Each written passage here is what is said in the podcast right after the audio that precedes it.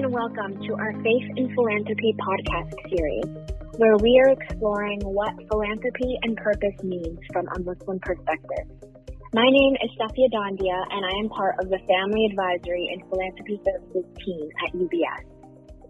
We speak about faith because in working closely with our clients and their families, we recognize the important role that faith plays for many in shaping values, in identifying needs, and in helping others. It's oftentimes central to why people give and how they give. Thanks for tuning in to the first podcast in our series. And to those who are participating, a very happy Ramadan Mubarak to you and your family. As Ramadan is typically a time where charitable giving is elevated, we're excited to dig into various topics that will help you think about how to be strategic with your philanthropy. Joining us today, I'm delighted to introduce Sarah Vielix, who is the Program Director for the Child Protection Portfolio at the UBS Optimus Foundation. Sarah, thank you so much for joining us today. Our topic today is such an interesting one. Adoption, foster care, and taking care of children and orphans in need are common themes across the world's major religions. There are mentions of this across Christianity, Judaism, and Islam. And in Islam, orphans are mentioned in the Quran, the holy book, 22 times. There's such a major emphasis on how, how this good deed can be so beneficial in this life and in the next. And because of this large emphasis, uh, it's a major philanthropic focus area that many faith-based donors tend to give to and support.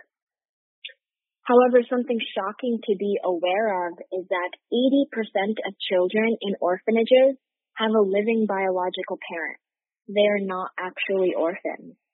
And because of poverty and other reasons we'll get into, these children end up in institutions, and it's estimated that there are 2 million to 8 million children living in orphanages worldwide. And they don't experience any continuity of care. Um, they they have difficulty forming and maintaining relationships. They experience delays in, in physical, cognitive, emotional, and psychological development. They're more likely to be victims of physical, sexual, and emotional abuse. And when leaving orphanage care, these children can often end up homeless or involved in crime or even suicidal, and they can truly be heartbreaking to see. Sarah, could you provide some additional context for us around why orphanages are being phased out in many countries and some of the many misconceptions around supporting children in these institutions? Sure. Thanks, Safia. Um, so let's start with why people support orphanages.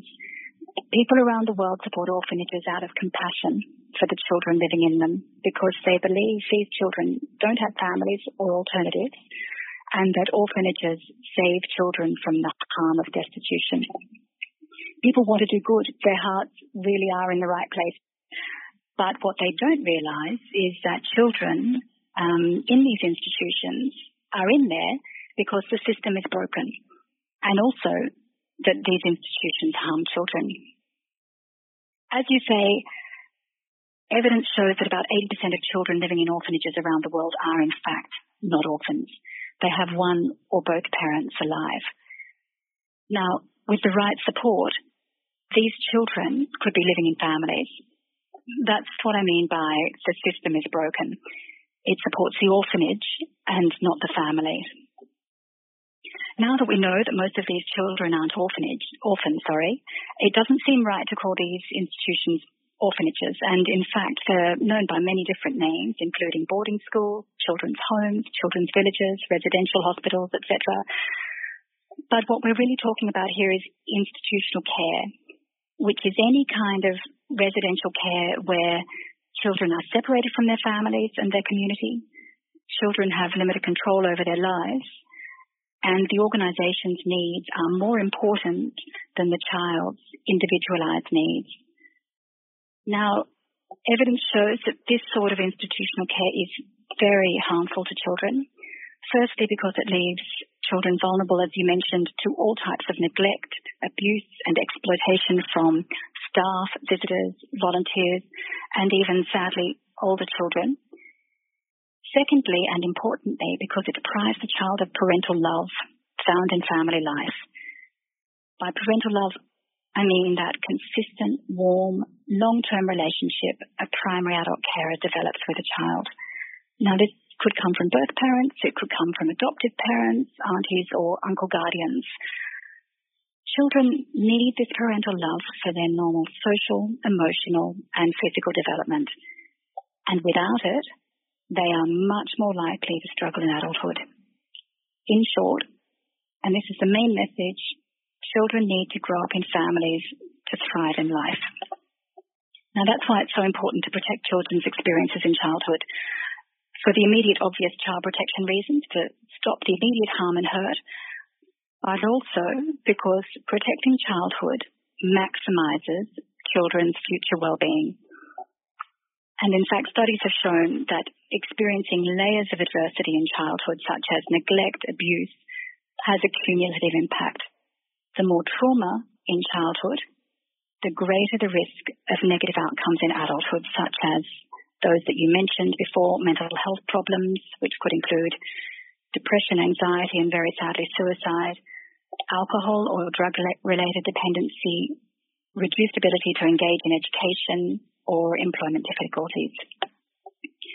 So this really highlights for us the harm of institutional care because children don't receive parental love in orphanages and also because they're at risk of multiple layers of trauma when they grow up in these places, meaning that there really is no such thing as a good orphanage. Thanks for sharing that, Sarah. Given the detrimental effects that these institutions have on children, can you expand a little bit more on how children actually end up in these situations and end up in institutional care? Sure. It's it's easy to think that, you know, with all these risks inherent in institutional care, you know, why do these children, if they have parents, end up there? Well, very much the same as those who send money to orphanages. Many parents are trying to do the right thing by these children. Very often, poverty is the main driver behind children being put into institutions. Um, you know, where social protection frameworks are weak, families faced with impossible choices and who are desperately poor put their children into institutional care because they think at least they'll be fed and clothed there. They do it to keep their children alive. Many of these institutions also offer education, so again, vulnerable families feel their children will be better off placed in care because the families can't afford to educate their children themselves. These parents think they're protecting their children's futures. A further drive could be dis- a further driver, sorry, could be disability. Um, the child may need some or significant support because of a disability, and mainstream schools or services don't provide the requisite support, whereas the institution does. And finally, there could be problems within the family that mean the parents can't care for their child, such as illness, alcoholism, drug problems, domestic violence. Which comes back to my early point that the system is broken. So funding should go to supporting these families to relieve their vulnerabilities. Poverty alleviation programs are needed. Education should be accessible to all. Children um, with disabilities need to be able to be included in mainstream education. Family strengthening programs need to be funded and substance disorder programs um, would help families facing addiction issues. If the right models were funded, the estimated, and I'll give a mid-range of what you described before, of the number of children living in care, which is 5.4 million children living in institutional care around the world.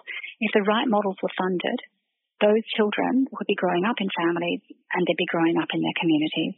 It is truly heartbreaking that, you know, these families think that they are doing the best possible thing that they can for their child and oftentimes it, it could lead to them being in these situations where they find themselves even more vulnerable and even more at risk. Given the challenges and, and detrimental effects of, of these institutions, what are the right models that you're referring to? What are the alternate solutions to provide care for, for these children in need? So I flagged some of the social protection programs that are needed to help children stay in their families. Um, with regard to care itself, alternative care models of family care need to be provided. if a child can't stay with their birth family because it's not possible. So, for example, you could have kinship care, foster care, or adoption program. The the crux of it is that institutional care needs to be removed as an option for all children. But most importantly, families need to be supported so that only those children who really need to be in the alternative care system are in it. And for those children in the system, alternative care needs to be family-based care. The central pillar here is that children belong in families and they do best off if they grow up in a family.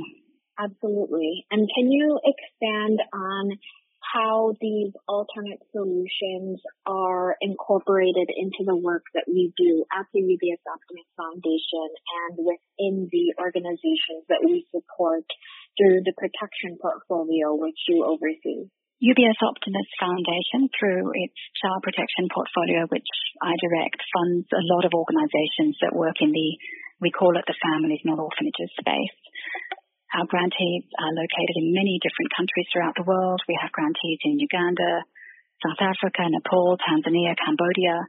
We're exploring a program in Indonesia. Now, these grantees employ many different models that use some of the methods that I described above. For example, family strengthening programs, developing foster care options. They may also include um, in their models deinstitutional work, which means helping children to leave orphanages for family care, which can involve family tracing, supporting the family as the child is reintroduced, and very often that may be repurposing an orphanage to ensure that there is employment for the staff there, but turning it into a community hub um, that families and members of the community can access services through. So lots of different elements to models, but their common feature is that the grantees that we fund are all working to keep children or put children into families because, as we've described, um, and for the reasons discussed, children thrive in families. And is there an example that you're able to highlight of a story that you've come across in your time working with these organizations that are employing these families, not orphanages, um, models in their in their programs that really showcase the impact of this work and how a child who may have been in that type of vulnerable situation where their family sent them to this institution thinking that um, you know they would have an opportunity for a better future. But in reality um, you know they were exposed to greater risk and I know when children sometimes find themselves in, in those situations and institutions, they, they are put at greater risk in terms of, you know, potential trafficking, um, risk as well. So is there anything that you can think of, um, that may be worth highlighting in terms of showcasing how these children, you know, are put into these situations and how the organizations that we support can provide them with the resources and capabilities for that reunion with their families and for that support to help get them out of that situation. Yes, I can. Um, for the sake of anonymity, I won't name the particular grantee because that may allow it to be um, sort of funneled down. But I have a grantee in the African continent um, that works in this uh, in this space, and we've recently funded a model whereby care leavers, so children that have aged out of orphanages, um, are connecting with recent graduates of a social work program at a major university in country to develop trauma informed services for care leavers.